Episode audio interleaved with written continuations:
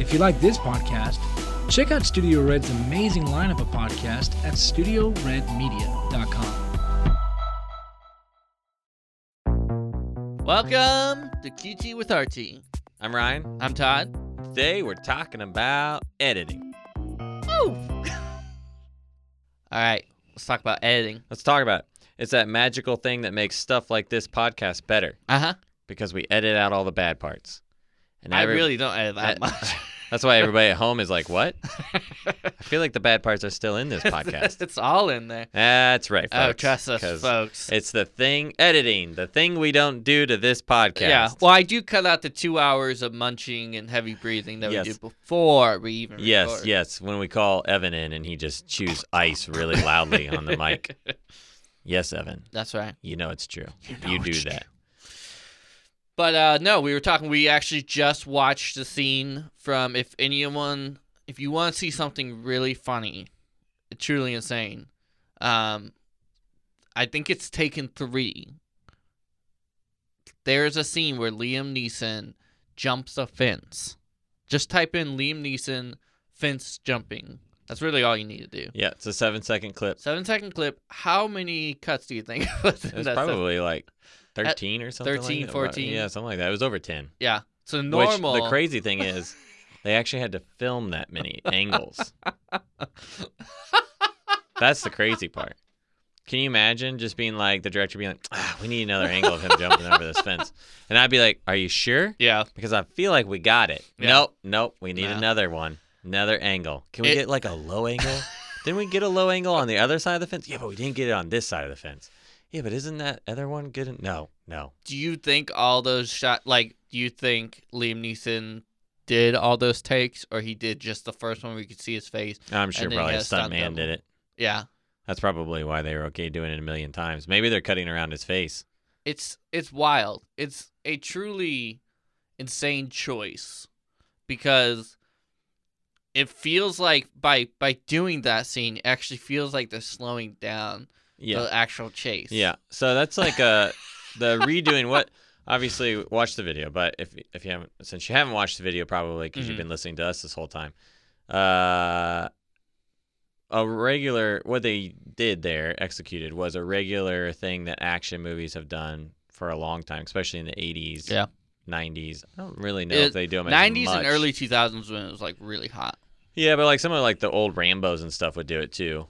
You know, where Rambo 3 they did it um, but- with the bow and arrow. yeah, exactly. The And- dynamite or whatever. but the uh, the whole thing of basically replaying part of the action over again from a different angle, Yeah. editing them all together so you can really play up the effect hmm of like, look at this cool punch, or look at this cool explosion, or shooting an arrow that's on fire, or Yeah. whatever. You know, do it from a wide shot. Now let's do it from the close up. Now let's do it from the side angle. Now let's do it from the perspective of the arrow as it flies away. All right, now we're gonna cut back to the wide explosion, explosion, explosion, explosion. You know, you're gonna see that all from different angles. I've never seen it for jumping over a fence though. That's a new one. And when done well, it actually can work, but you're supposed to do it so subtly that nobody notices. yeah. So like, you know, I go in to punch you. When we cut to the different angle, I'm a few frames farther back Yeah. in time than where we just left off in the last edit. Yeah. You know, so it's like I'm about ready to hit your face. We cut then to a different angle.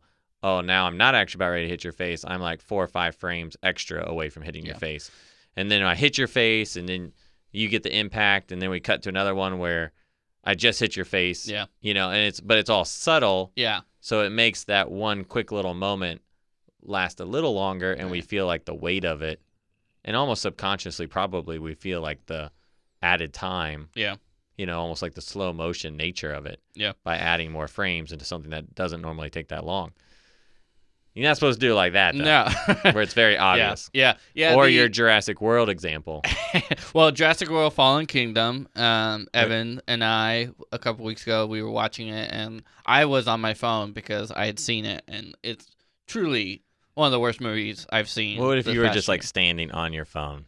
I wish I was. You were just so upset. You were just like standing on your phone. standing on my you phone. weren't on it. You were on I it. was literally on top of my phone. Um, but uh, just jumping up and down. but the scene there's a scene movie. at the end where it's a very intense scene that like main evil dinosaur, which is been engineered to be a weapon. So they do an example at the beginning where one of the guards has a gun with like a little laser pointer on it, and he you know lifts the gun up and he points the laser, and that's supposed to like direct the dinosaur to attack whoever.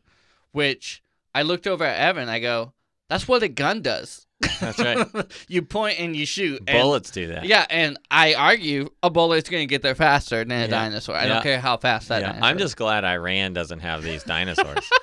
Can you imagine? Saudi Arabia's oil fields would not be able to survive these kind of dinosaurs, folks. Yeah, no, oh man, uh awful. So it wouldn't be World War Three. It would be end of the war. yeah, yeah, yeah. It, end of the world End of the world. So if Iran had these dinosaurs. yeah, no, it's just it's a wild premise. But anyways, the dinosaur's at the top, and he jumps towards our protagonist, uh, Chris Pratt, and uh, Star Lord himself. Star Lord himself, and he like ducks underneath the dinosaur, and so the whole movie has been edited normally, like a normal movie. You Yeah. don't really notice the cuts or anything. Yeah.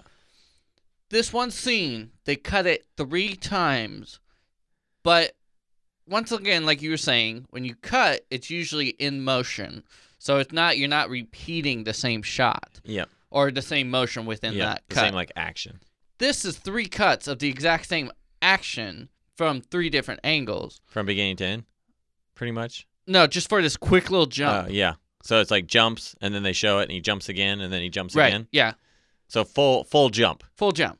Yeah, which is definitely not how you do it. Wild. Yeah. And it's not like there's any consistency. They they didn't do that at all throughout. The, and then it just goes back to like being normal.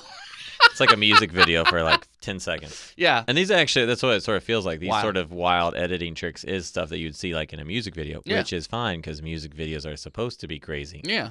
The more crazy, the better. But this isn't a Michael Jackson music video. Eh, That's a bad reference. This isn't a Meatloaf. No, R. Kelly. Uh, Oh, wait, bad, oh, bad uh, I'm, Weinstein didn't produce these. I mean, ah, I can't. Kevin, starring Kevin. I'm running out of. Well, Bill Cosby. Uh, yeah. Uh, so yeah. Anyways, you just don't put that stuff in there. Yeah. So that's our initial So setup for, an example of bad editing. Right. So the point of editing, and you pretty much covered it for people who don't know, is there's a blueprint that the writer makes, then the director has a vision for the movie, and then the editor helps essentially put the pieces together with Yeah. the director, and you know they they figure the whole movie out, and the editor oftentimes, you know, there's different. If I'm making a commercial or or a product video, it's clearly the intent is to edit this video in a way that shows off the product really well. Yep. Um, if it's a movie or whatever, it's edited to the emotion, the feeling that you want in in the the movie. And Yep. so, Yeah, the editor really. I mean, as much as everybody else has a lot of control over what Mhm. gets recorded, you know, the editor is the final storyteller, and they're the ones that decide. Uh, I mean, it's it's their hands, their fingers that are moving around the keyboard and the mouse that are deciding what scenes you're seeing. They're they're deciding when to draw your focus somewhere else. yeah, I mean, they're almost kind of like, almost like if they have your, you're out in a in a in a room with a lot of stuff going on, and they have your head, and they're Yeah. just moving it around from one thing to the next. You know, I mean, that's kind of what an Yeah, editor is yeah. doing, um, and it's something that I've said, not that example because that's that's the first time I ever thought of it like that, but. Uh, I you know I've something I've said to you, I've said to Evan, I've said to Jeff. I mean, I've said to pretty much any editor I've ever worked with, like, like you're going to be the one that decides if we hold on a shot for four seconds versus three seconds. Yeah. And that extra second makes a difference to the audience. Yeah. And more than anything, like, I feel like the editor really is kind of like that tour guide or moving the head around because it's like you're also saying, like, what's important. hmm And especially in a movie, you know, it's like, why do we keep cutting back to that to that box in the other side of the room?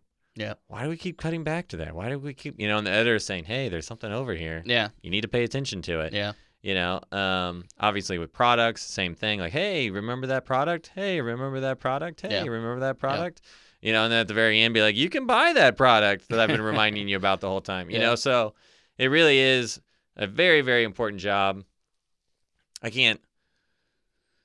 I mean, I think it's one of the one of the most. I mean, probably Yeah. top three. I think in as far as like, you know, I, I mean, a good editor can make or break Absolutely. something. I mean, and they can fix stuff. The idea of fixing stuff in post, like that, is somewhat of a true thing. It really is. Um, and a bad editor can ruin great Yeah. footage. Yeah. Um, and so like timing, pacing, all that stuff is so important. And um, um, so we thought we'd talk about it a little bit. Yeah, we thought I- we might say what like movies that we like that we thought were edited well. Yeah. Maybe some stuff that we we haven't really ever hardcore talked about editing. I know. Yeah, that's funny because that's like what we do on a regular yeah. basis. Yeah. Yeah. I I think I I've now thought of a movie that has like the best editing I think I've ever seen in a movie. Yeah. But before that, um, did you see Bohemian Rhapsody? Yes. I didn't see that, but I have seen the scene where they're all talking, and it's cut up like they're they're outside. They're having like I mean, a they talk a lot. meeting. That's why I'm like, what are you talking about? Which well, I have to pull it up and Okay. show it to you. But um, there's a scene, and it cuts. It's a conversation between the band members and, and Yeah. Eddie, and it's cut insanely because usually when you talk with someone, there's a good style where like it could be like you have everyone in the room, maybe camera pans around. It's a single take shot as everyone's talking. They've uh uh what's the term for when they kind of place everyone in a shot? you talking about blocking? blocking. So they blocked it out, and they have a good, clean single take. It's lots of fun. Those are that's one way you can do a conversation scene. Another way is kind of like over your shoulders, or you know the classic style. In this Bohemian Rhapsody scene, they're literally cutting to like all the, you know, each band member as they're talking. They're going around uh Freddie, and it's just like absolute insanity and I think that movie won an Oscar for editing. Uh, I don't remember. Yeah, I know it won some Oscars. I don't remember which one it won, but um, And it blows my mind. Considering the best movie that I'm thinking of that also won an Oscar for editing and placing those two movies next to each other, it's like, why is Bohemian Rhapsody, just for that single scene alone, should not be in there. should not be nominated? So let's so let's just figure out how we're gonna talk about this. Yeah. Um. So we're gonna let's talk a little bit about maybe what we think makes good editing, just big Yes. picture editing, and then we can talk about it on a personal level, uh, both from a filmmaking standpoint. I mean, we both have edited films that we've made. Mhm. Um, what we try to do more from a filmmaking film creative film perspective, and then maybe on the more professional marketing side of things, what we're going for, kind of our process. Yeah.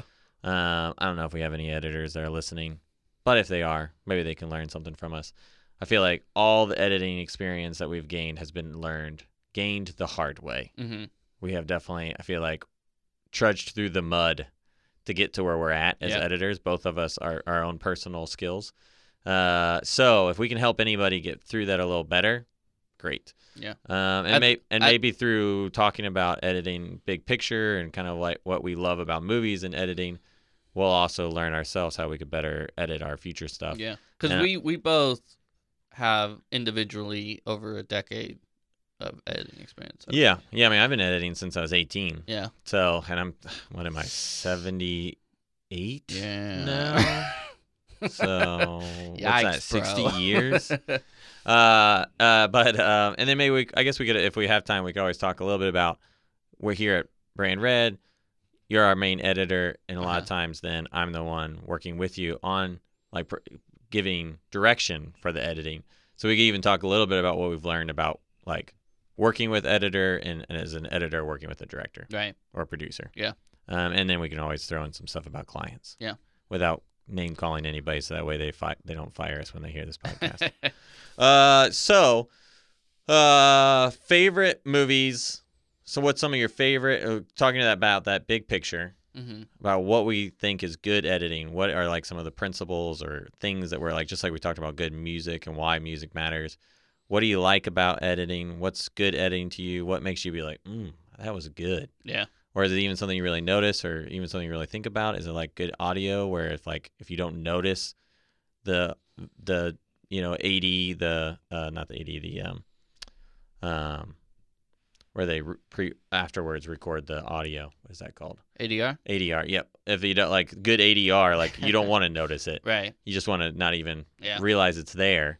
Yeah. You know how how did what's your relationship with editing in re, as far as being How a I movie it. watcher? Yeah, yeah, definitely. It's it's the emotion uh, impact. Like, how does the editing draw me in? Like, one thing I think that I can think of is probably like Lord of the Rings. Like, especially in Fellowship of the Ring, when Boromir is getting shot with the arrows. Oh, yeah, and the slow motion. You know, like that that moment of like the Uruk-hai are running and Yeah. then I bet you anything they actually did do what we're talking about a little bit, where they showed parts of an action again, but Oh, just a little bit of it, so Yeah. you don't really notice it, but Yeah. just enough to extend it. yeah, exactly. And so, um, but They yeah, did, just they that. did it the right way. Yeah, I mean, they did with like when Gandalf fell as well, like Yeah. that that feeling of Yeah, Gandalf. You know, when Yeah. you fly you foot and and it's, he's in normal and that all audio kind of goes out and then you Yeah. just hear him go fly you foot. Yeah, I I really for me it is the how does it pull me in? I want that moment where like nothing else matters but that moment or that Yeah. movie and I'm watching it,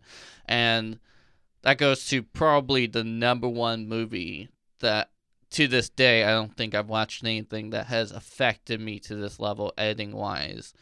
Just simply for the end scene is Whiplash. Ah, so the example I was gonna use, and I think it did win an Yeah, Oscar. it did win an. Oscar because that scene when he's drumming at the Yes. end, every choice the editor made Is perfect. perfect. Well, even earlier, like we watched that video I know back in Yeah. the day on YouTube where they where I was talking about good editing and Yeah. how that conversation with him and his girlfriend, Yeah, where like at first they don't know each other, or Yeah. his soon to be girlfriend, yeah, and they don't know each other, so it's on a wide shot. Yeah. It's kind of awkward, and then they get like more intimate and they lean towards each other, and then the camera, like the editing, gets more intimate Yeah, because it's gets like closer closer, yeah. angles.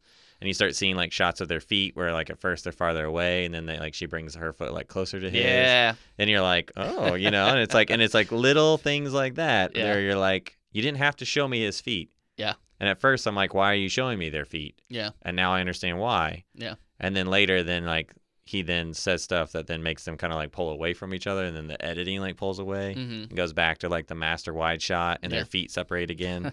you know, and like- yeah, and it's like Ah. obviously it's the that editing was only possible because of good acting, Yeah. good script writing, Yeah. good blocking, good directing, good cinematography.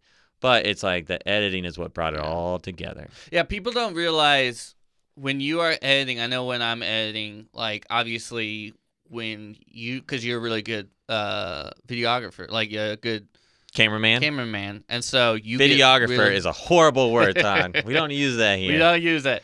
Um, unless we're doing weddings, in which Yeah. case, you know. So, uh, but your your shots are always amazing. So when you're an editor, like sure you can work with like bad stuff, but it's like any photographer or anything. Like you need a beautiful model in order to Yeah. be considered a good photographer. So, um, It helps if you start with something good. right, exactly. So when you're editing, to have whiplash, have great acting, like Yeah. just just a scene with once again J.K. and uh, Miles Turner. I think it's Miles. Yeah, uh, Mile, yeah, uh, Mile something, Miles. not Miles Davis. Yeah. I know that. but uh but the the intensity of of Simmons' face Yeah. and and the close-ups of the cymbals and the Yeah. blood and the Oh yeah. oh man, like you're feeling and it really even like uh Miles's dad Yeah. like seeing like that he lost a son yeah. and there's a room full of people and they were able to make it feel going from super embarrassing to this obsession and there's no one in the room Right. And this intimate, crazy, weird relationship just between him, so just good. between J.K. Simmons and Miles. yeah and i'm sure when you know they were directing he had the blueprint the editor obviously Right. knew what he was going to do and i'm sure damien chazelle like worked with him really closely and Yeah. knew exactly his vision but doesn't negate the fact that like he was able to make Yeah. an amazing thing should have been an oscar i mean i mean Oh, he yeah. got an oscar but that movie should have won Yeah. Yeah. It should have won Best Picture. so good Well, who won Best Picture? That Black Swan. Birdman. Oh, Birdman. uh, which goes back to editing. I mean, the that guy did an amazing job of being able to take a look like one giant single take in Birdman. Yeah, So- but I mean, yes and no. It's a different skill. Yeah. I mean, I personally still think chopping something together is is harder work Yeah, yeah, than definitely. just blending things together. Yeah, it's a difference between like painting a giant wall or like delicately putting together a super small Yeah. like ship in the yeah, bottle. yeah, Yeah.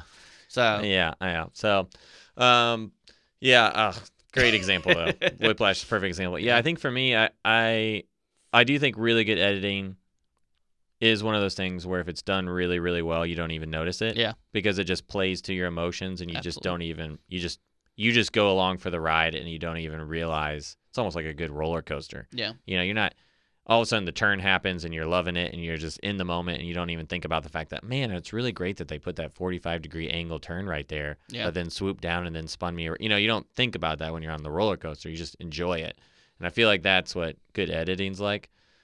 Um, I definitely like the more that we have gone through the process of editing movies, the more that I do pay attention to it. yeah, Uh, just like I'm sure if I made roller coasters, I would start noticing that because it's like, Yeah. you go and do it, it because it because good editing almost becomes unnoticeable and feels natural.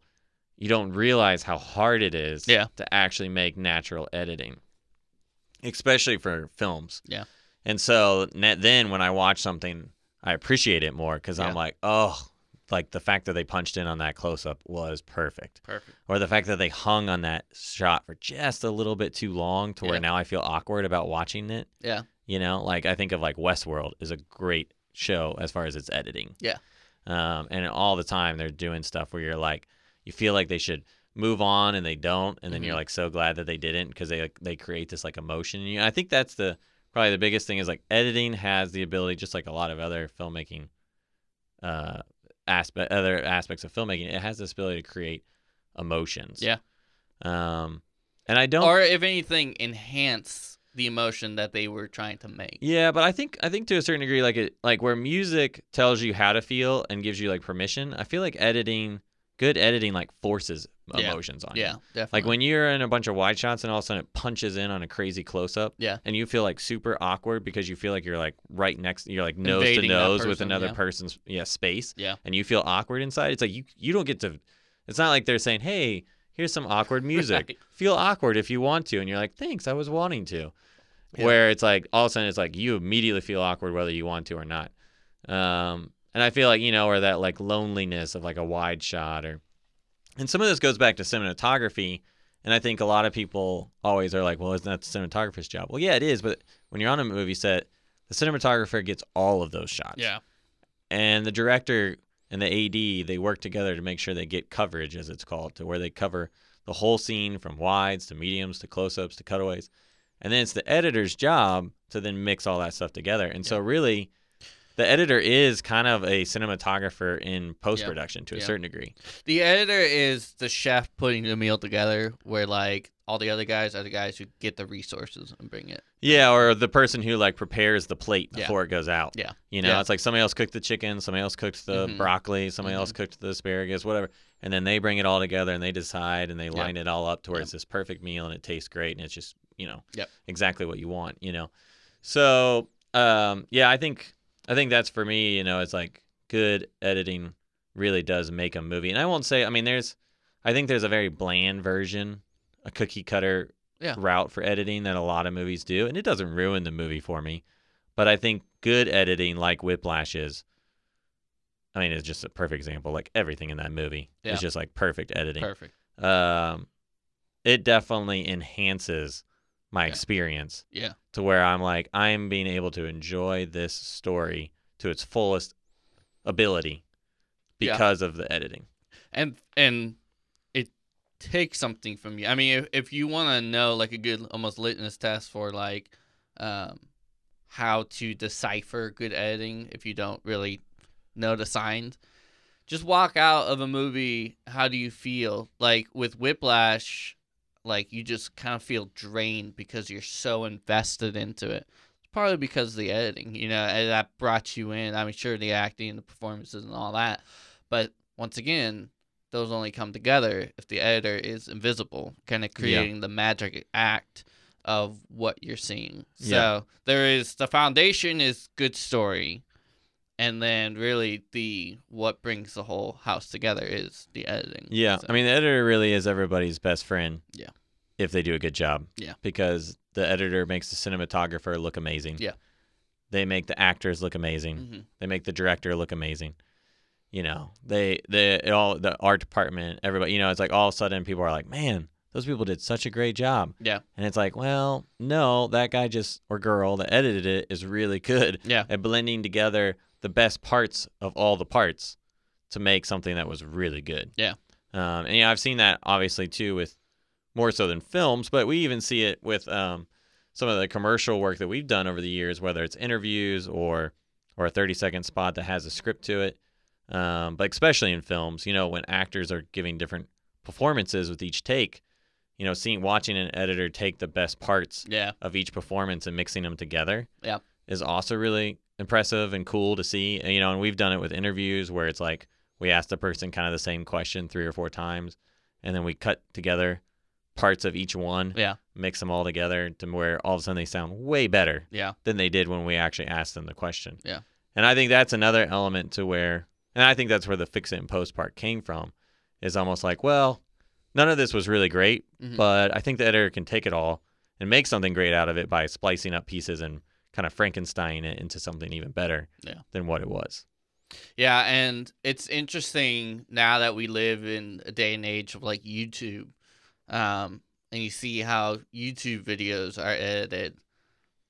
And before YouTube, I mean, just think about it, like editors were kind of like this holy sacred thing that if you're really good, then you're really sought after. And I guess now movies, because you're not going to see a movie or TV show edited in the same way a YouTube video is No. you know and the reason youtube videos are edited the, the way they are is because the people who have the channels are editors they, Yeah. they get imovie or whatever and Yeah. they they cut out their pauses and that's it and so there's a lot of jump cuts and stuff like Yeah. that problem is there's going to be a whole generation of people who are used to it i mean i'm used to it when i Yeah. watch a youtube video Yeah. now and that's really sad that's a sad yeah. thing Well, and I think what's interesting is just like cinematography with all of a sudden everybody's shooting their own videos. yeah um, and then you know editing the same way. It's like all of a sudden like um, bad technique becomes a style, yeah you know, and it and becomes its own form of of kind of like its own style and type of editing or, or type of work like blowing out windows Yeah. has now become a thing Yeah. instead of like actually lighting the inside of the house bright enough to where it's properly exposed to the outside which is how you would do it in a movie hmm or you would block off the window or you'd put an ND on it or something, you know. Well, people doing small little stuff on YouTube, they don't have that kind of money. Yeah. Even if they know what even if they know what to do correctly, it costs too much. Yeah. Most of them don't know what to do correctly. And so that's kind of an interesting thing. I think there'll still always be a place for it's almost like classical music versus like you know folk music where they're Yeah. just drum you know strumming along and it's not it's simple tunes and you know versus like this classical you know complicated you know music scores Mhm. and music compositions so yeah i feel and- like there'll always be a place for Yeah. both but it is Yeah. interesting how editing has changed in certain areas Yeah. because of the fact that it's accessible to everybody right.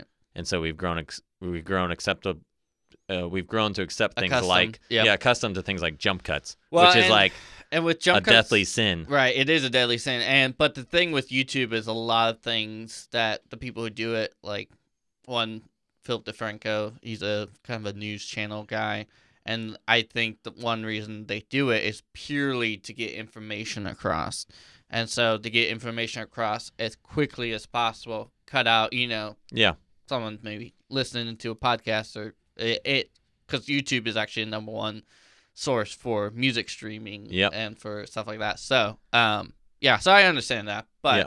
I don't think you'll ever see that in a movie because it doesn't portray emotion in the same way. yeah Because I mean, you you watch those informational videos, you maybe laugh. Like jump cuts are really good for comedy purposes. yeah Um, a lot of like Tim and Eric are like just crazy off the i could wall. see it i random. could see it in like a mockumentary though Yeah, and I think I'm trying to think, but you know something that's but trying to not play the that same style extent. yeah, yeah Yeah. yeah that's true So, Um, so going back to general editing. Yeah. Uh, stuff that I think makes great editing in general um, is editing to create emotions. Yeah. I think that's probably one of my biggest pet peeves is when editors just edit something to put it together. Mhm. You know, it's like, oh, I'm just going to assemble this so that way it's like complete. Right. And it's like, well, anybody can just put pieces together. you know, like as long as you know Yeah. how as long as you know how to run the program, Yeah. you can easily just put the pieces together and make it cohesive. Yeah. You know, like an actual editor, somebody who like deserves that title is somebody who goes beyond just saying, "Oh, hey, here's this thing we filmed. Now I put it together so it's watchable." hmm Um, and instead is somebody who edits to create emotions Yeah.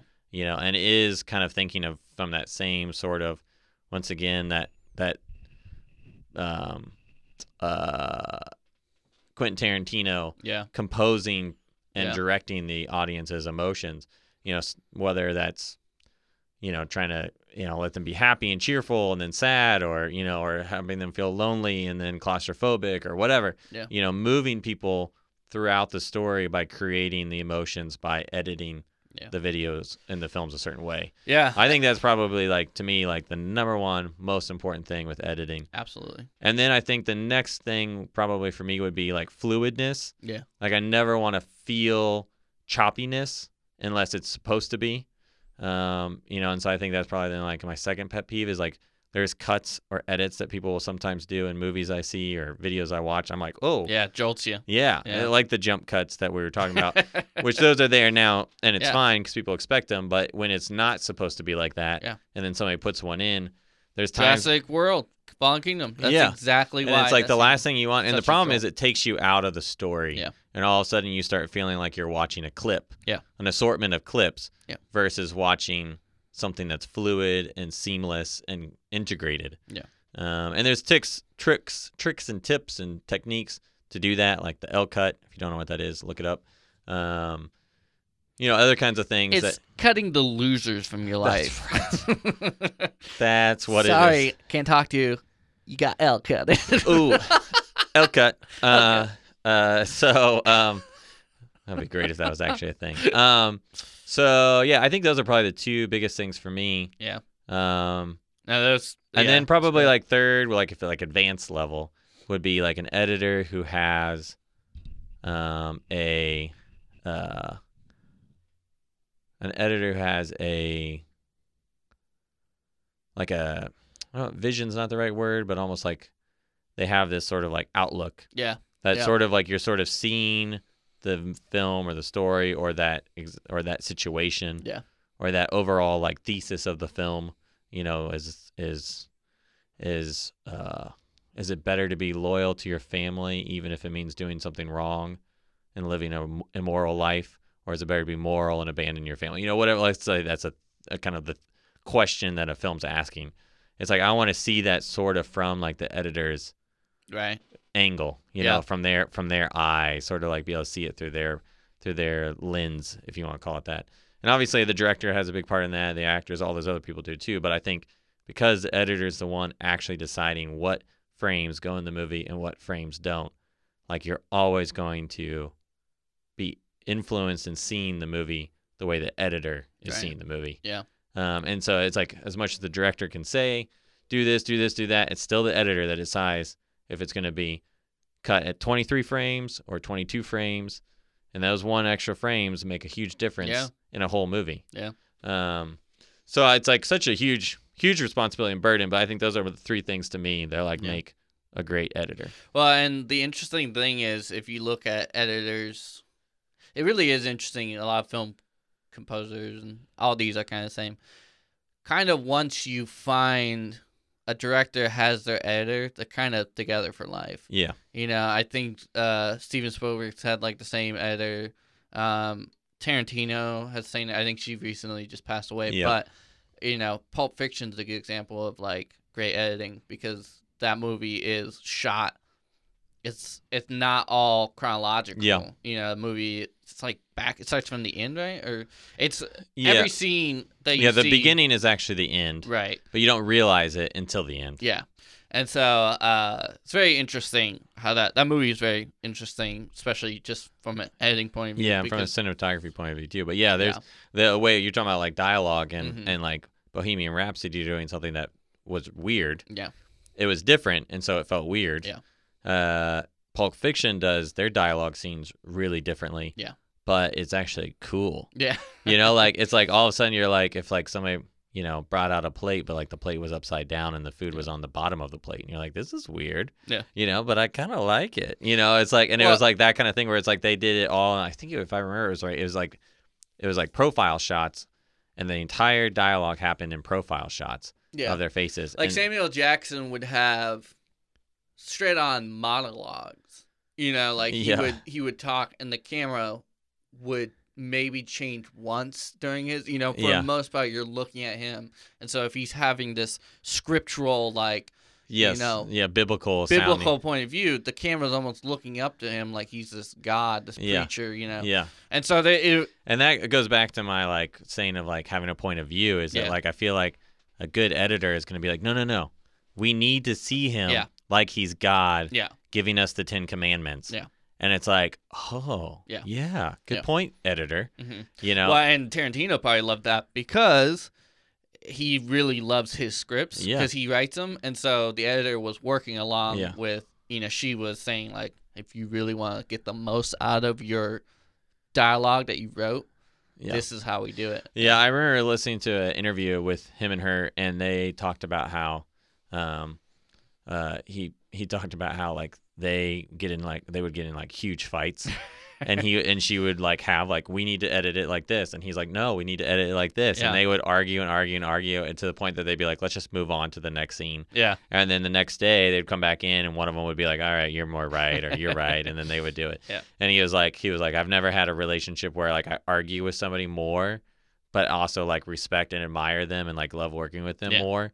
Um, and not all editor directors are like that, but I think some, I think a director has to find an editor that does like compliment them in a good Yeah. contrasting way, Yeah. like that, where it's like if you're gonna be working with Quentin Tarantino, you better have a backbone, Yeah. so you can tell him your idea is stupid and we're not doing it. Yeah. Otherwise, he's just gonna run over you and not, and you're gonna end up with a bad product Yeah. you know, where other editors like Steven Spielberg or directors like Steven Spielberg, he might need somebody who's not as much like up in his face, but knows Yeah. how to like sort of like carefully manipulate him Right. into doing what he yeah. wants. if you know, if we want to look at the family dynamic, um, the editor and director are like the mom and dad. Like Yeah. it really is. Like there is because post post production is so long in the process. The editor and the director are like with each other more than yeah, any else. filming process Yeah. or anything like that. So, and and it's they're both wanting to see the best version. Yeah. So it really is. it really like- is kind of yeah, like two parents raising a kid. Yeah, it's like I Uh, think he needs to do this. No, Right, right, yeah. and the right the right mom knows how to tell dad what to do, exactly. um, and yet not like run him over Yeah. and just completely just you know tell him what to do. Yeah. You know, it really is a cooperation. Yeah. Um. Yeah, and that was one thing we learned over the couple, you know, been working together for eight years now, and um, like learning how to communicate with each other. And when we first started, like you would say something to me, it might hurt my feelings or something, and and because editing is such an intimate. I mean, that was just usually because I was like, "You're stupid." You were- yeah, you came in, you would slap me over the top of the head and said, "What's up, turd face? was this piece of crap?" Uh, after spending hours and hours, because editing is I didn't do any of that. Just to be clarified, Yeah, yeah. Um, for legal purposes. Uh, uh, for any lawyers listening, I guarantee you that did not happen. I have text. I have uh, no. Um, but yeah, but for real, it is editing is such an intimate, long process that the director is not always or the client not gonna always be sitting there for the whole process. Yeah, He kind of says, "This is my thought. This is this." Then the editor spends the next couple hours going or over it. days. or days, or months, or weeks. Yeah. Yeah. So yeah, and then the other person walks back in after not doing any of that work, Yeah. Sweating hard, working not sweating hard, but uh, hopefully you're not sweating, but but you know, sweating away. yeah, you know, editor's just drenched. and then all of a sudden they're like, I should turn the air conditioning Yeah, yeah, on. yeah. I'm inside. uh, no, they, um, you know, they're they're they're pouring their heart and soul out into this edit. If they really care, they're trying to create these emotions. They're trying to make it good. They're trying to make the best version. And then somebody walks in and says, I don't like this, this, this, this, and Right. that. That's bad. That's bad. That's bad. That's bad. And you're like, you just feel defeated. Yeah. Um, and I think that's for any editor. that's like the first thing you have to learn Yeah. to get over Yeah. and deal with and find your own way of coping with it and not taking it personally. Really, I mean, that's the way for anybody creatively. If you have a boss, that's just part of life and Yeah. part of the career and part of the craft. Yeah. And if you're collaborating with anyone, somebody's always going to come in and tell you, I don't like this, I don't like that. Yeah. And to a certain degree, you want them to do that because, like, they have fresher eyes Yeah. and are actually seeing it for what it is, not the version that you're seeing it, which is this tunnel vision of like, well, I remember how crappy the raw footage was. This is way better. Well, Yeah. it is way better, but that doesn't mean it's good enough. Yeah. Um, but that, I mean, I I still take criticism like that Yeah. pretty personally, Yeah. just because it's just hard. Yeah, It it's really no matter what. If you put a lot of time and effort, and and as an editor, it's it's hard because I think the perfect editor director relationship is the editor has a clear vision of what the director wants, Which is like never happens. which never happens. But having eight years of like kind yeah, of it definitely helps. you know, but, helps. I think a lot of times even the directors don't have perfect right, vision. exactly. You know, like it's it's like we can't really, as creative as we Yeah. are, we can't perfectly imagine the movie until it's done and we can watch it. Yeah, a director can kind of say, "All right, here's the story. This is kind of what I'm hoping to feel out of it." So Yeah. then the editor will make that feeling, that emotion, Yeah, and so then, um, but then also add their little flavor, a little Yeah. spice, you know, something a little extra. Be like, "Okay, I did what you want, but here's what I think will make this even better." yep, and then the director can come in and says, "Oh man, this is great. You know, new ideas are always fresh, always welcome. Um, unless you're, I mean, there are directors who are like, I have a, I, I think Damien Chazelle probably is one of those guys who has like a super clear vision and exactly yeah. I think I wants. think so, but I also think there's still an element to where like even if he's like I want to then go to this, like even in like a storyboard commercial shoot, Yeah. where it's like it's storyboarded. Yeah. There's it's as cut and paste as you can get. There's still nuance to it. Yeah. That the editor that is like once you go into that nuance, it's a huge playground. Yeah. That you can choose how you want to work with that nuance. Yeah. Um, and Well- that's and that's the parts that people like notice Yeah. subconsciously. So even if he was like, I know I want to start on these wide shots and then go to these close ups, you still get to decide how long you're on the wide Yeah. shots, how long you're on the close ups. You know, and it's like that's what once again, like good editors really pay attention to that kind Yeah. of stuff. Well, and um, ah, what was I gonna say? I think um, editors are gonna be the probably the first ones to know what works and doesn't work. Yeah. because when you're making the process, you can storyboard it, all that stuff. What's in your mind? It's like trying to tell someone like the dream you had, and you it made sense to you, but you're Yeah, trying to say it, and it just Yeah. doesn't come across. And the person's like, that's dumb. yeah, the editor's gonna know that he's gonna put together, but then maybe he has this angle or less spice in this scene instead of that Yeah. scene, and that really works. You know, Yeah. he just knows or she, whoever is editing, Yeah. non-binary, non-gender. Uh, but uh, they're gonna know exactly what it should be. Yeah. Because that's by then. If you're making a movie, you probably had a ton Yeah. of- Well, and it's it, experience. it also goes back to like just like I think, you know, I'm sure print or um, word editors, Yeah. you know, uh, print editors, they are probably in a similar way to where like they're not writing stuff every day. yeah. So their job isn't to come up with beautiful words. Mhm. Their job is to look at the beautiful words and decide which ones are the best. Yeah. And get rid of the rest. Yeah. Um, and so it's like when you're in that habit of doing that all the time, you just kind of develop this part of your brain where that's just how you see stuff. Mhm. Uh, which is why, like we've talked about before, I love having editors on set because they see that while we're filming. Yeah. And then we're not wasting a bunch of time on a wide shot that I know they're only going to use for two seconds. Yeah. Or they're going to cut completely. And Yeah. they're like, you know what would be powerful is if we just started with a close up on this person's face. Yeah. And I'm like, well, why am I bothering lighting this wide shot then? Let's move on. Let's Yeah. get the, let's get better close ups in. Yeah. Um, so yeah, I think you know when as far as us working together and my experience working with editors, um, um, even other editors than you, like Jeff or um, uh, that's right, right, uh, other editors.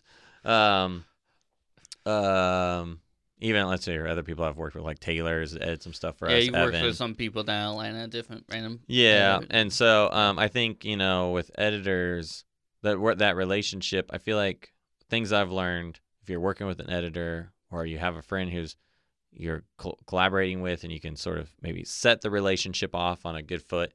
Um, one thing I learned was trusting the editor's instincts.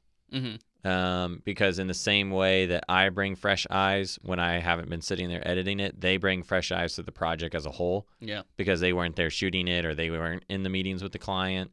Um, now, sometimes their fresh eyes are misinformed Yeah. and they don't actually understand why something's important. Yeah. And then that's my job to explain it to them. But it's also like worth noting that like if they bring that up, then it means that there's something there that needs to be addressed. Um, and then I think that on the other aspect of like when you're talking about like people have worked really hard on whatever that you you're commenting on. Yeah. So I always try to come in and say something positive first. Yeah. I don't always do a great job at it 'cause sometimes I'm in a hurry, um, or the project needs to be done soon, or I'm just in a bad mood. But uh, I try to be positive initially and say what I like. Yeah. Because I think that's another big part. That like when you are editing and somebody just comes in and gives you critical feedback, you're like, cool, but what's the good stuff that you don't want me to cut? Right. Like knowing what not to cut in the next version is just as important as knowing what to cut. Mm-hmm. Um, and I've seen that too, where like I didn't say something I liked, and then in the next draft, that thing that I really loved is gone. Yeah. And I'm like, no, no, no, I loved that emotion that I had at the beginning. Where'd that go? You Yeah. know. So I try to make sure, like, from just a good communication approach of like making sure the stuff I like is well known and the stuff I don't like is well known. I also feel like it's helpful to start with the good and end with the bad, just so somebody's like you feel appreciated when you Yeah. hear, "Hey, this is great. You did a really good job." with-" criticism is Yeah. what you're saying. Yeah. Yeah. So I feel like those are the two big things. They say do it like a sandwich. Start with a compliment, have your criticism or, or advice, and then end it with uh. Yeah. But this is like great. Yeah, and I think something that both of us have realized just throughout the creative process is that, um, and I feel like you as an editor have really seen this. I've, I've seen it in you, is an understanding that like editing isn't a, I'm going to make the first draft is Yeah. never going to be the final draft. Right. And realizing that like you're going to make a lot of drafts. hmm And so that first draft is going to be bad. Yeah. And like knowing that as the editor, and then when the person comes in, I feel like makes it so much better than being like, this is perfect. Yeah. And then somebody comes in and is like, this is not perfect. Yeah. Um, so it's like kind of setting your expectations for what a post production process looks like. Yeah. And it's not to like, you know, like a lot of times we'll do four or five drafts of stuff for just commercial projects that are pretty outlined and pretty storyboarded and do kind of have a pretty decent plan. Yeah. On the documentary, we probably did 10 to 15 versions. Um, you know, so it's like, and that's like big versions, not like little tweaks of scenes. Yeah. You know, if you add like all the, rewriting like the movie essentially. yeah, I mean, if you talk about all the different times we just rewrote different scenes hmm in it, I mean, you're probably looking at like 50 different versions. Yeah. You know, and so that's just for a feature length documentary. So I'm sure some of these big, huge movies, they're just constantly changing things and Yeah. tweaking things. And that's probably why uh, there's a lot of like reshoots and stuff like that. Yeah. People always think of like, oh, the movie's bad. It's like no, they're probably like the editor's like, this isn't really working. Be great if we had this scene. And Yeah. it's their big budget movie, and they go, yeah, of course. Yeah, let's do it. reshoots. Yeah, I mean, a lot of times they just plan those Yeah. into it because they know, like, once we see it, we're going to be like, ah, we really need this. Yeah. And we don't have it. Yep. Um, Because shooting on a movie is a lot of work, and oftentimes scheduling is like most of that battle is yeah. trying to figure out your shots and sacrificing the shots day of Yeah, exactly. because you're going it's pushing 16 hours Yeah, on we don't- shoot we don't have time for that. So what are we going to cut? yeah. yeah exactly And you start trying to, like, edit it before you're editing it. Yeah. Basically. and that's know? why like lord of the rings they're like yeah if we're gonna shoot three movies over the course of a year you know Yeah. no movie 30 days this is like Yeah. 300 and Yeah, and they did pick up shots even on that. yeah so Um, so yeah, I think I, I also always think of editing kind of like chiseling away at marble, mhm. and you're trying to create a statue, and like first you just have this big block of marble, and you sort of make a human form, and you're like, okay, I sort of see a man there, so that's gonna be this is gonna be the statue of David. Yeah. Next day you come in, you start chiseling away more and more and more until eventually you start seeing. You know, oh, there's the head, there's the torso, there's the legs. Oh, okay, now there's the arms, and there's the hands. Oh, now I see five fingers. Okay, now I see fingernails. Okay, now I see hair on the fingers. You know, Mhm. it's like, and you just keep getting more and more detailed and Yeah. more and more refined. i mean that's what writing is too Yeah. that's what they say writing is not writing Yeah, I- writing is yeah, I rewriting Yeah, I think actually like editing and Yeah. screenwriting are very similar. Yeah. Uh, process and probably a lot of the same um, sort of like personal habits and skills of Yeah. like just of like like the skill or habit of just being able to come in and just kind of just be relentless on just Mhm. like putting in the hours and just keep chiseling away. Uh, probably the only difference is that like editing, you're taking something that's already been made and and chiseling it all down. Yeah. Where screenwriting, you're almost like creating the marble to begin with. Yeah. Out of like thin air. Yeah. Um. So um. Yeah, I- yeah, the, I- the it- screenwriters and editors should be best yeah, friends Exactly. because they could be like in group therapy yeah, together. and they they probably think a lot alike, and I mean that's probably why I like I like to write, and also And I'm you an like to edit. editor. So um, whereas that's also an interesting thing where I don't see myself necessarily as a director as much. You know, like I like Yeah. the idea, but like probably at the core of it, it's the feelings of getting something. Not, Yeah. Not the actual birth of something, but the yeah. be growing and teaching that thing to be better. So that should be really encouraging to anyone. You know, if you look at something, I mean, Rob McElhenney, who made uh, It's Always Sunny, he just posted talking about uh, making It's Always Sunny when they first made it. He said, like, just make stuff. He's like, it's going to be really bad. Throw it away. Make something again. Work on it. Rework on it. Re edit it. Throw it away. You know? Yeah. He's like, you're gonna make a ton of trash, a ton of garbage, and one day something's gonna be, oh, this, this is all right. Work on it.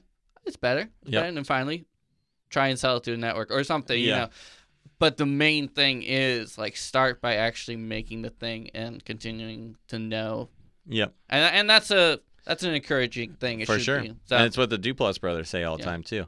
Um, and it's even like when we were doing the writing challenge, which we have already stopped doing, but maybe we'll reinvigorate it this next week. Uh, you fellow podcast listeners Mhm. can hold us accountable.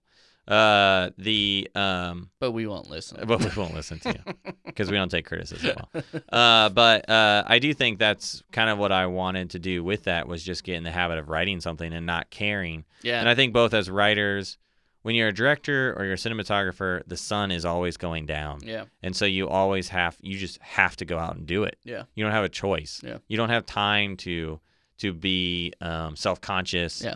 or or feel like I'm not good enough. I you know, you don't have time to to procrastinate. Yeah. When a bunch of people are sitting around waiting for you to do something. It's Yeah. go go go, you Mhm. know.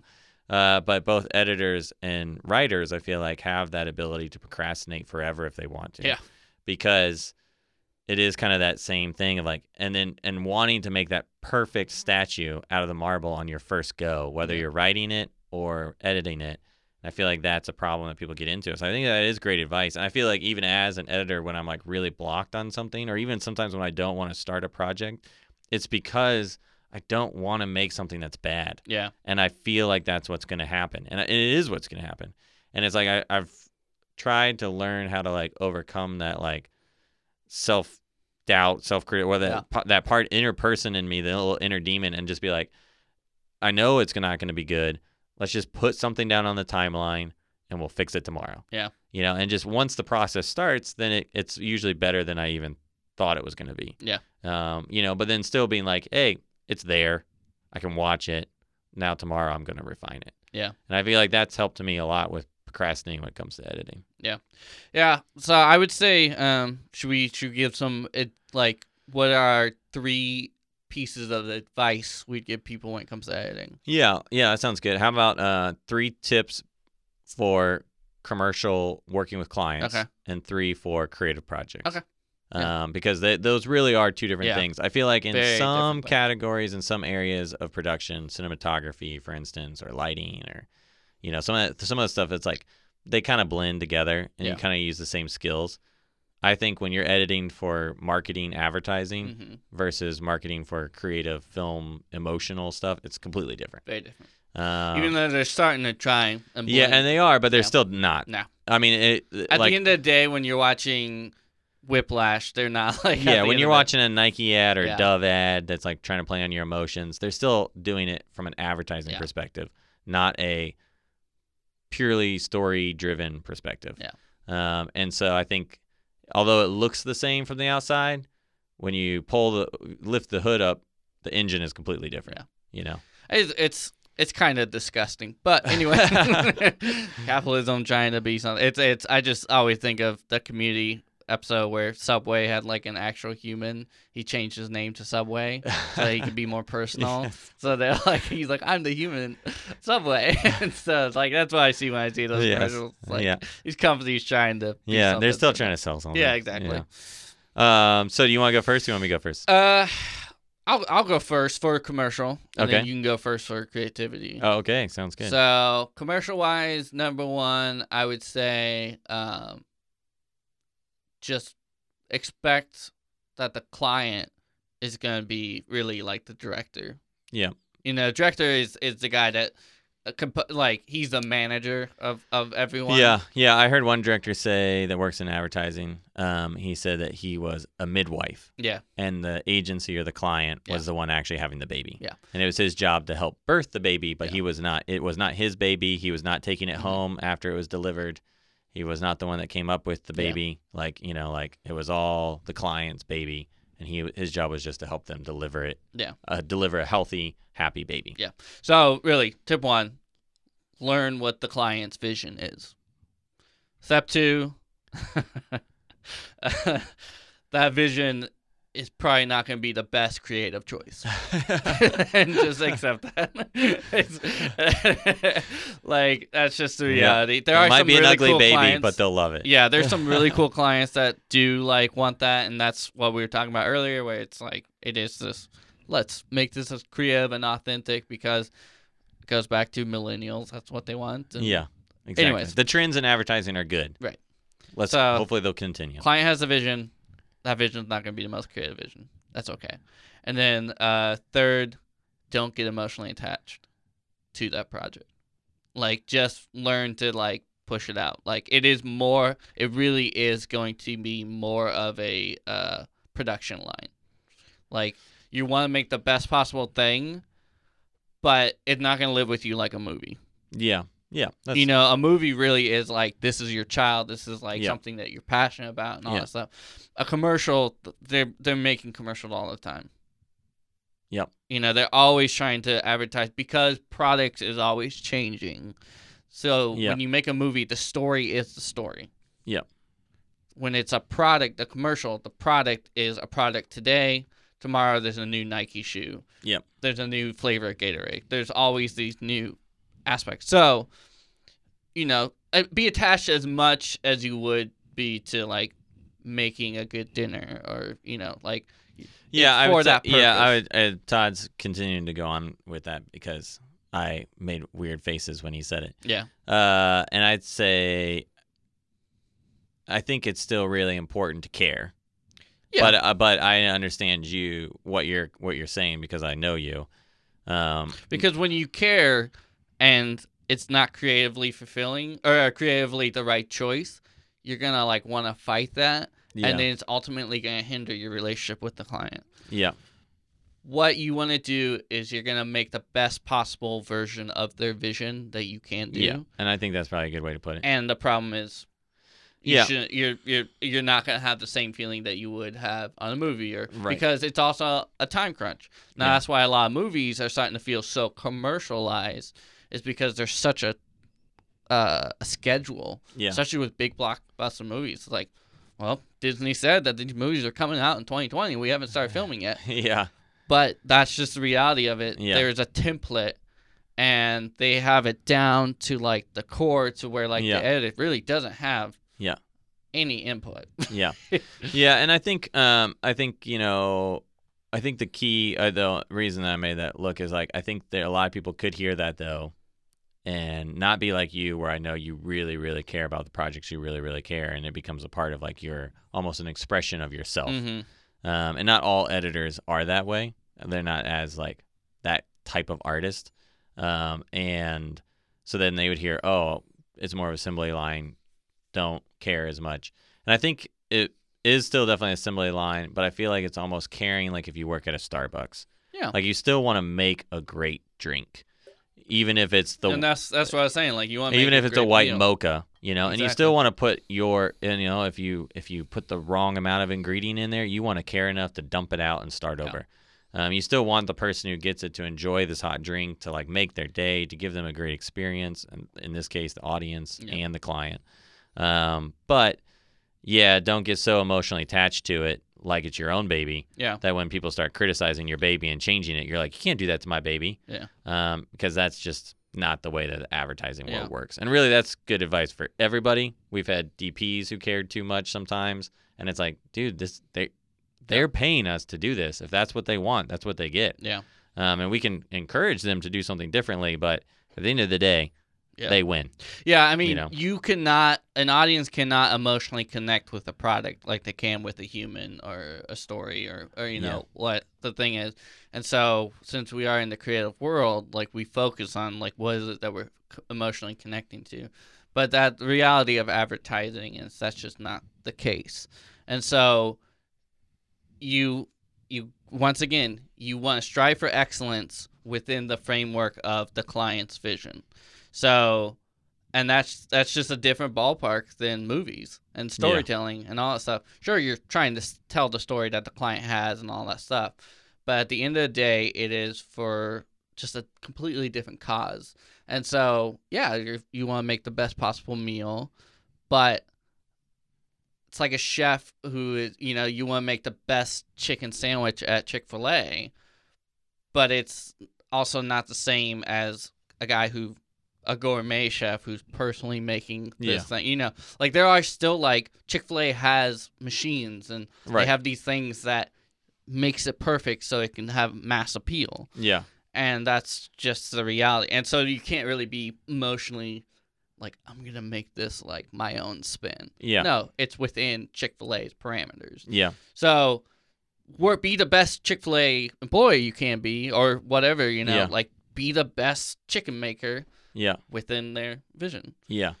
and learn to go home at the end of the day knowing that you made the best sandwich. Yeah. So that's that's that's what I'm saying when it comes to, um, because no matter what, you're not you have not been in the same room with your client eight years. You know, you don't know what they're thinking.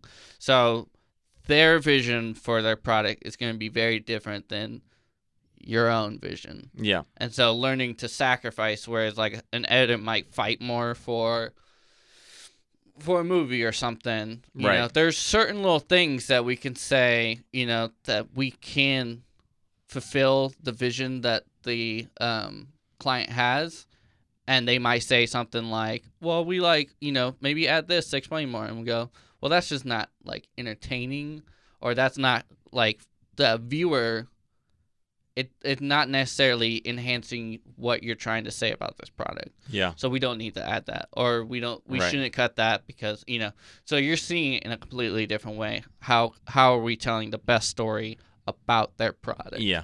So yeah. yeah, Yeah. Yeah. And I guess that's that's a good way. Yeah. it. Like, I, I'm not saying like don't work hard on it. Like Yeah, of course, yeah. get the best possible Yeah. thing. Yeah, and I, yeah, probably um, what I've seen through different editors and, and other crew members too. Yeah. But um, is like yeah that um, understanding that once again it's like just like the director is the midwife, Mhm. you are the co-worker with the mid with Yeah. the director on being the midwife, or you're the you're almost the director's assistant as the midwife. Yeah. uh, midwife assistant who you're still helping.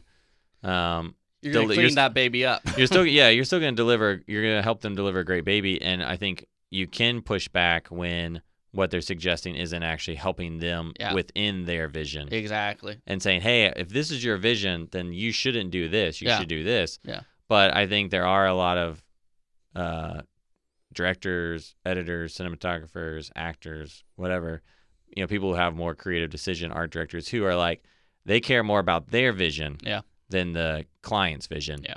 and they're almost like they're almost like too egotistical on their own artisticness It's insane. and they're like Yeah. and it's almost like well i am an artist and that's not the right way to do it and it's like you're not paying for this for starters Yeah. you're getting hired Yeah. you're a gun for hire and then two it's like and you don't actually know the goal of this is to sell more flooring or to sell more drinks or to sell more services or to Mhm. sell more chick-fil-a sandwiches and so that is what we're trying to do here Yeah. and the people who are experts on selling those things are the people that are paying us for this and actually know what they're talking about Yeah. they might not know filmmaking but they do know selling this product Yeah.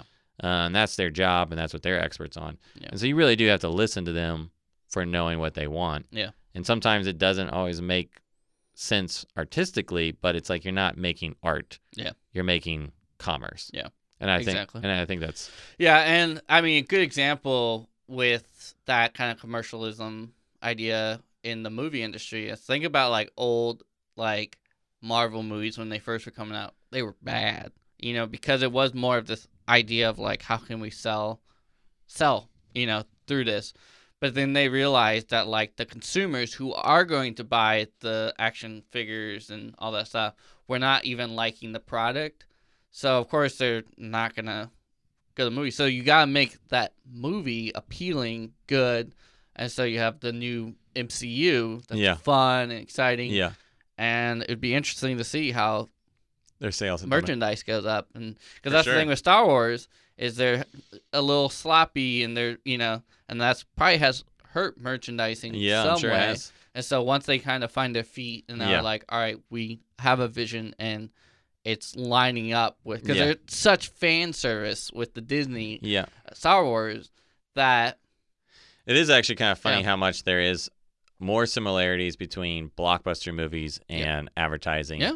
Because they are selling something. Yeah. They're selling toys. Yeah. They're selling, you know, resorts or that's why there's parks. a completely different vision with you know uh Iron Man or like a Marvel movie than there is with Whiplash. yeah. like yeah. like Whiplash takes because they're not worried about selling anything. Yeah. you're not gonna buy any of those right. things. You're not going to buy a what you're buying A is that Simmons experience. toy Yeah, you're. that yells at you when you push a button. That'd be awesome. He's like, not my tempo, and he just, it's like he, You hear a cymbal crash. Cymbals. it's a little action figures Yeah. pushing in the back. Uh, not my cymbal.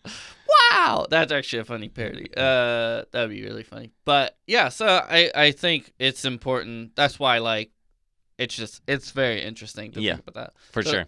So now let's, what are your three? Yeah, my three. So, um, uh, I think when it comes to editing, um, my three will be a little. Maybe well, my first one's gonna be a little bit more practical. I think, uh, with thirty second spot, uh, with a lot of a lot of advertising stuff. Not all of it, but most of it. I'd say like nine out of ten. Um, most of the time, you are trying to evoke one emotion. Yeah. So figure out what that emotion is, and then evoke that all the way through. Mm-hmm. Um, you know, if it's a dove thing, we're trying to feel sad. Yeah. Or we're trying to feel sentimental. You know, if it's a dad, you know, Father's Day commercial by Gillette, you know, it's it's uh, the sentimentalness for our father. Yeah. You know, and that's the emotion they're trying to create. And they're always trying to create an emotion to tie it to the product. Yeah. And that's that's really what you know this newer trend of advertising is is like hey instead of like pushing information down people's throats or making it like MTV exciting poppy you know fast editing it's like let's create a, an emotion Yeah. and then be like and our product is like that emotion Mm-hmm. and when you feel that way you should think of our product Yeah. you know and they're trying to tie it to this like human thing so i think that's a big thing figure out what the emotion is because I, f- I feel like when you start mixing emotions in ads that's when it becomes watered down Yeah. It's like food you don't want a buffet you want to you want to choose are you making italian are you making pot are you making steaks are you making burgers are you making mexican what are you making and make a really good Yeah. version of that Yeah, Like uh, a good example is like so Dove like they used to have this like lady come in and draw how they you know describe yourself. And yeah yeah well, there's a guy that actually did right a guy whatever, Yeah. and then it's like your Yeah. friends to describe. Yeah. So they have that, but then so it's more like documentary kind Yeah. of right personal feel. It's not like a a movie or something. Right. It's more personal, more real, and Yeah. it's emotional. And then you have the Chevy where it's these are not actors, you know, and they come in. It's like wow, but it just feels the night and day yeah difference yeah is because Dove was able to wrap it up into like how you feel about yourself. yeah Where Chevy, it's still about like, look how awesome Chevy is. Yeah. Like we we rock, yeah and everyone is saying that we rock. Yeah. And it just it feels like that that one person yeah It's just Yeah, and the, so the other thing I'd say the next one would be on a practical level is like um, learn what the like key sound bites or talking points, really more sound bites, like a sentence. Uh, uh, all clients have like probably five sentences yeah that they really want to get across Yep. about either the product or their service or the company as a whole. Figure out what those top five are. They're not even sure what their top five are. Find out what they are, and make sure you put those in somehow, Mhm. uh, some version of them at least, because that's the, like while they're watching it, they're listening for those those things. Um, and then my last one would be uh, learn to edit fast. Yeah. Yeah. Yeah. Uh, Well, and- that just goes back to them.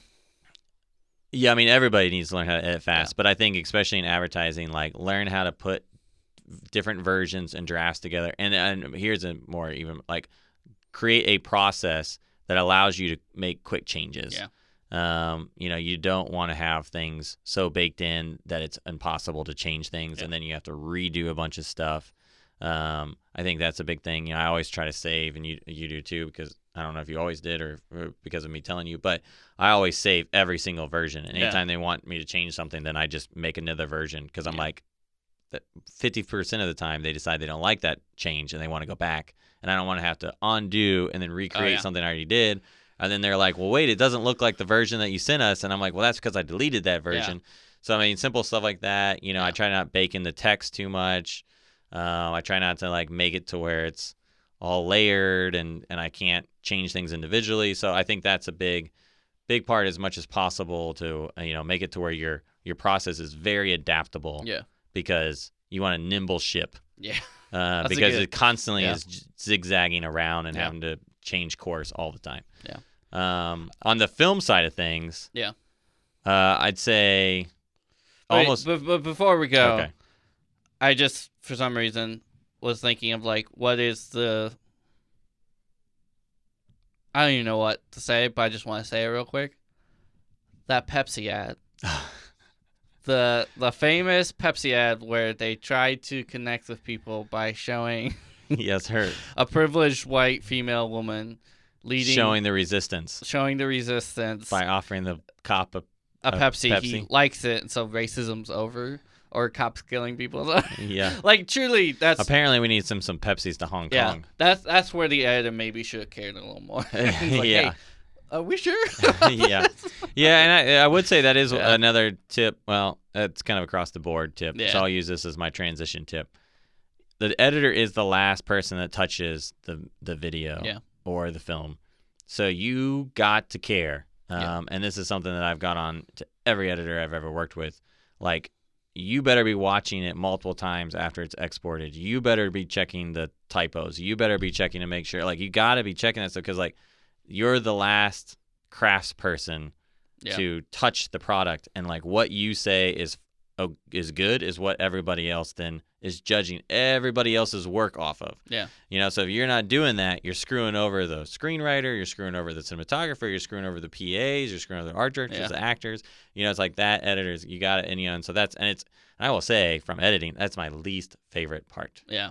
Reviewing footage is so boring. Uh, reviewing draft after There's draft there's after draft. times where Ryan will come in to watch your drafts, and I'm like, I'm gonna go do something real quick, you know, or something. Yeah, I mean, and especially when you have longer stuff. I mean, I've had stuff where it's an hour long, and I've had to watch it like you know, hundreds of times. Yeah. It feels like, and you just want to shoot yourself in the face every That's why time. you have- Wipster is amazing because you can just put up there and you can make notes, Yeah. and I can like go back and see. Um, but even then, Yeah. still, it's like when it's finally exported, it's like Yeah. the, you're the editor is the last person, so it's your responsibility to make sure it's good. Yeah. it is good to go. Almost like being the once again being that person that prepares the plate. You're standing at the at the door as waiters are walking out with the food, and you're saying good, good, good. And if it's not good, that's on you. Yeah. So make sure whether film or commercial, that's very important.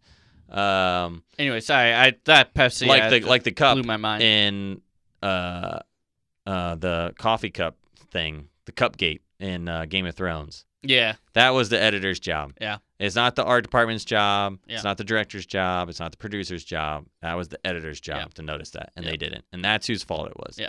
Uh, I mean, they like to blame it on everybody else, but it's like, nope, they could easily fix it because they did the next week. yeah, Uh, and it was the editor's job to be watching that, and you know that they just stopped. I mean, Yeah. like they just weren't they weren't taking it to that level, and they needed to. Yeah. So I mean, and when you're working on Game of Thrones, you better be watching it to that Yeah. level. That's why you're getting hired to work on Game of Thrones because you're that good. Yeah. You know.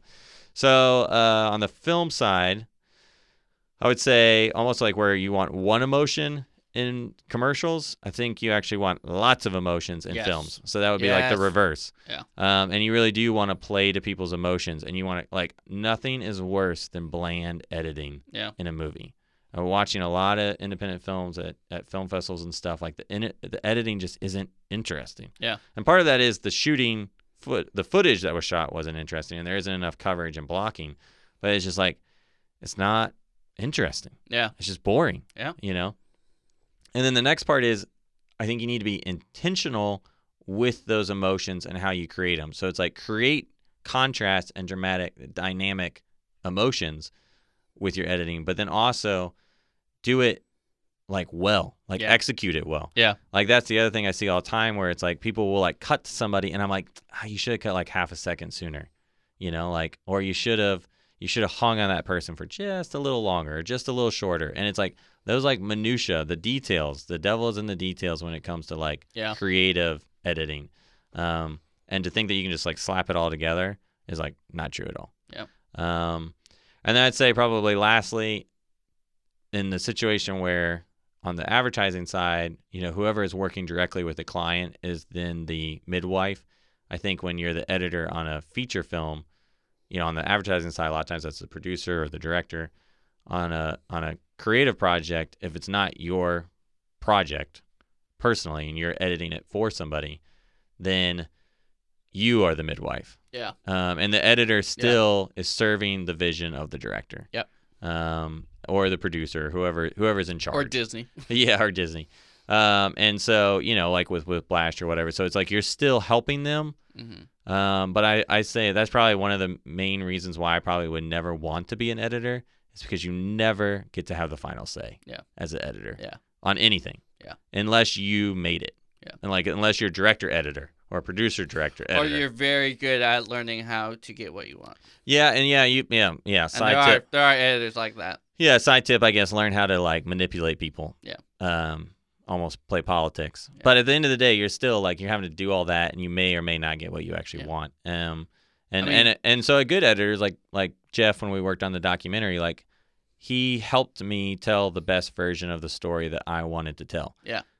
Uh, Jeff definitely, in the same way that you who shot it, like you guys definitely can say like, yeah, that's our story, and that's true but then it's also like very much my my version of that Yeah. you know and so it's like still having like respect for that um, when working with the director is something that like you will you will always be hired again if you learn how to like walk that fine line between Yeah. like being helpful uh, but also not like taking over the project. Yeah. you know you don't want to again be that person who's like well this is my vision. This is what i want to do. No it's not. It's not your vision.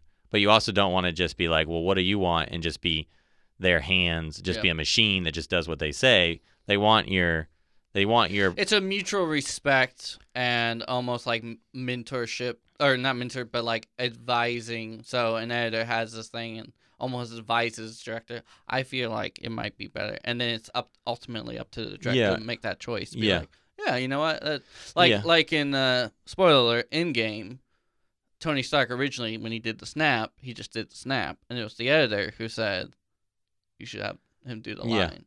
yeah. I mean, that's a that's a they had to go back and thing. that. They Yeah. had to get Robert Downey Jr. Right. And, and and so I think I mean anybody still wants the editor's opinions and input and like they want their creative Yeah. brain Yeah. and their creative mind fully. Yeah. But at the end of the day, they want your creative mind to help them execute their vision. their vision. Yeah. Um, and because just like I said, like there's no way you can know exactly what the movie is until it's done. Yeah. So you're kind of helping people figure out what they want Yeah. to do, how they want to execute it by offering suggestions, offering approaches. And then once again, like listening to them, having a good relationship, communicating a lot and hearing, you know, well, I want this scene, asking good questions. You know, well, I want this scene to start like awkward and then feel intimate and then get awkward again. Yeah. Okay, well then as an editor, then you know to hang on these scenes a little longer. Like I said, you then go back to those minutia details and you're the one deciding those. Yeah. Because I guarantee you the director's not going to sit there and say, shave this off. I mean, they might, but if they have to get to that point, you're kind of not doing your job. Yeah, you're not doing your job at all. You know, so that would be my three creative tips. Yeah, those are good. Um, if you're doing it yourself and it's your baby, then just be ready to kill some babies. kill your babies. uh, kill the scenes that you love or you thought were great, or cut them. or just learn to reshape what you have. Um, Uh, well, that's always the classic thing, though. You know, is like you know, killing killing your babies is what people say all the time in post. Is that like you- that scene you worked four hours for that doesn't work? yeah, Kill it. yeah, it's it's So- definitely learning what is. I mean, you really do have. I think there's. I can't remember what the word like. Tol- totalitarianism or something, where it's like for the greater good. You Yeah, know, like yeah. it's it's it is killing that one for for Yeah, everyone for the greater story. Yeah, Exactly. and I think then too, just like getting something out. Yeah, You know, like procrastinating on your own stories is so hard and and or so easy to do. Right, and the know? realization of when you cut those scenes, it's not like, ah, man, that was good. There are going to be scenes that you're like, that was so good. Like, you know, th- just think about all the times in our documentary where we were filming it and we're like, oh my gosh, this is going to be amazing. And it just disappeared. You know, we Yeah. just don't have them because it didn't fit the narrative of Yeah, the it didn't story. fit the bigger story. Yeah, so those sacrifices are going to be r- r- real, especially y- you know, like it's like commercial wise, you can kind of be like, ah, that's okay. Like you know, Yeah. I can sacrifice those because I'm getting paid for this. exactly whatever. client Yeah. whatever. So, um, But my- when it's your project and it's your baby, Oof. yeah, so Yeah. those are the things that you talk about at film festivals. Oh, I wish you guys could have seen this Yeah. one scene. Yeah. um, that's Uh, what BTS is for. yeah, Bonus features. bonus features. So my three kind of piece of advice because we need to wrap this up soon. Um, number one, definitely get a clear understanding of the vision that either your director or you know whatever get it clear and try and work together best possible with your director like if you guys if it is a contentious relationship from the beginning till the end and it's just like that was hard but in a very traumatic way because i i see i do see it as like a marriage you know you, you Yeah. guys are working together not the case on all films but that's just i i would say at this Yeah. point you know our partnership of building brand right up there's been kind of that it maybe started out where you had more division and i was learning and kind of but now Are you I'm- saying you're my wife, Ty? I'm your wife. Um, I'm your partner.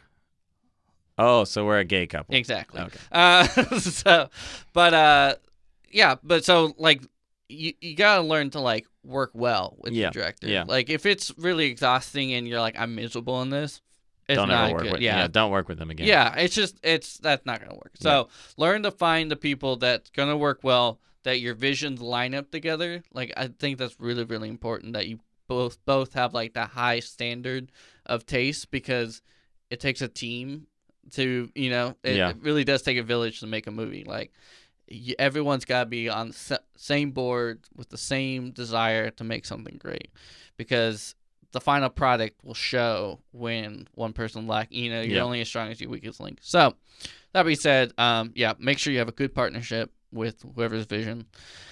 Uh number two uh yeah be really comfortable with i would say your first edit is simply like just it's almost like putting like your paintbrushes in and your colors and you know you're just getting set up Yeah. and then you're gonna get into it deeper and deeper and deeper and deeper and deeper. So yeah, just just learn to like organize and get everything together and have a good outline and make that outline.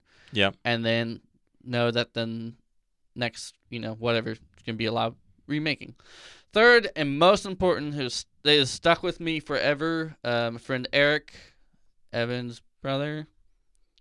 Uh, he's the Kyle's friend. Kyle's friend, my friend. I mean, you know him. We all. He's my friend too. uh, Eric, we are officially friends. that's true. You guys I don't know play that or not. Apex, and I mean, Yeah. that's true. That's true. I think it's it's that weird moment when like your childhood friend starts hanging out with a friend outside of you, and Yes. you're like, that's not right. I brought you together. I'm supposed to be. But uh, no, I love it. Anyways, uh, Eric taught me uh, editing from the beginning, and he said never like, like, never be happy. Like don't don't export or make the final version unless you've had like a day to come back and look at it with fresh eyes. And we've talked about that throughout this whole process, but really cannot say that enough. When you are in the editing process, you think I nailed it. Yeah. You know, when you're do. done, you're like, unless your brain's fried, for the most part, you look at it and you go, that was great. Yeah. You're gonna come back the next day and go, what was I thinking? This is I'm not- seeing 50 other things. Yeah. That's good. Edit those things. Yeah. Wait. At the end of that day, you're gonna, I did good work. This is done. You can come Yeah. back. You know, like that is the process. It is reworking, reworking, reworking until you can't. Yeah. Yeah. A- until it's time to. Yeah. Finish time it. The to deadline. Yeah. Exactly. So Yeah, and I think the, the the reason I think that tunnel vision happen is because when you're at the end of the day or the end of your editing process for that time block that you were doing it, you see the progress when Yeah. you look at it of that day. Mhm. But when you come back, you don't see progress anymore. You're starting from square one again, and so then you just see it as it is, not what it was, but what it is. Yeah. And it's like, ooh. and that's kind of And watching it with other people, I think helps Yeah. too. Even if they're not like the client, or like if it's just a friend or your spouse or your parents, whatever. Like something about having somebody else in the room, you like sense you become ultra aware. yeah, you like sense their emotions when they rustle, when they stir, when Yep. they shift on their feet. All of a sudden, you're like, that part's boring. Yeah. I totally now feel it. Yeah. I don't know why I didn't notice it before. Yeah. So And that's that's that's kind of the nice thing with commercial editing is that you don't really have you know you kind of like you do have a timeline and so you've got to make it the best you can but then you're a little more okay with it going out into the world because you go all right like I- really really focus and make this the absolute best I can I can live in that the, and and if the client's happy I'm happy with a personal project if you're not happy then you'll never be happy Yeah. like Yeah. yeah, a movie will go out there and you go ah and that's why so many people are like yeah i don't watch my movies or i you know like it's just a reality it's they're looking at what could have been yeah. and so really really really i mean that was a piece of advice when you first were showing your movie you know don't worry about how long it's going to take to edit like make this is your movie make it the best possible movie and we- we spent five years Yeah. on on running at full speed, and there's probably still stuff. You know, if we had a possibility to re- do reshoots and we had Right. the financial, we would. You know, yeah. like yeah. there's just a reality of independent filmmaking that it's you're you're tied up. yeah, or any filmmaking, you're always you always have limited resources. I mean, even even Infinity Wars. I mean, they're gonna eventually be like, we're not filming anymore. right. You know, we're done. Yeah. we're done. Because at the end of the day, a product video, if you have the product center and it's like you want to buy that product, you have done it. Yeah, A story is a lot harder to get on board with. yeah, That is yeah. It's hard- always Yeah, it's it- yeah. The really hard. objective is is uh, more of a moving target. Yeah. especially when you take in an account everybody's different tastes. Yeah. and likes. Because even like the Pepsi commercial, we're talking about the the Kendall Jenner riot video. It's we still know Pepsi. Yeah, that's true. Pepsi was out there. We we literally say the Pepsi commercial. It might not be good connotations, you know, but if it makes me want to go buy a Pepsi, yeah. it works. I I will say this, like it's it's addictive and all that stuff. I mean, no matter what Pepsi does, like they can literally burn down Coke to the ground. They're not going to beat Coke. Coke is always going to beat Pepsi. right. all the time. So um, you can have a make believe world where Coke doesn't exist, and you're still the guy's gonna be like, "I want a Coke." That's right. Uh, exactly. Oh my gosh, that movie. Which I got to you gotta think like was Pepsi kind of like, huh? Like I, that's great that our Pepsi ad is showing. But like our main protagonist doesn't even want a Pepsi, you know. Like he's questioning why it's That's right. Pepsi, you yeah, know? exactly. Like he could have like drinking it and be like, ah, this is great.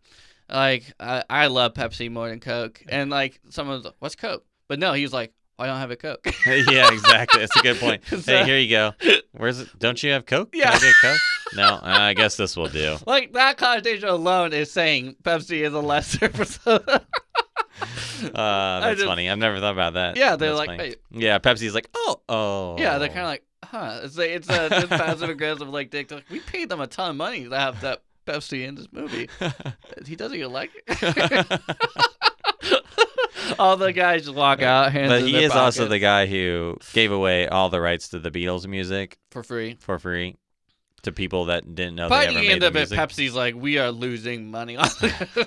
this is who who decided we were going to be in this movie? Jim? Jim, you're fired. well, that's a great. No, no, Jim can be like, at least not the the Pepsi ad, and everyone's like, "You're right, you're right." You're rehired. you're rehired. It's fine. that can always be the thing. What? What, what if it was the same person? They're like, How? two strikes, buddy. The next one, you're out. And then he's like, we're going to be in this movie called Yesterday. Don't worry, it's gonna be great. They t- he tells them the premise. They're like, "That sounds like a great movie." oh, it is. It's gonna be a great movie. Remember I how. Coke had that at campaign where the, all the hippies came together? Let's do it with races. Charlottesville, let's do it. yeah, or Coca Cola. You know, Home Depot did it with co- with uh with uh with immigration. It's gonna be great.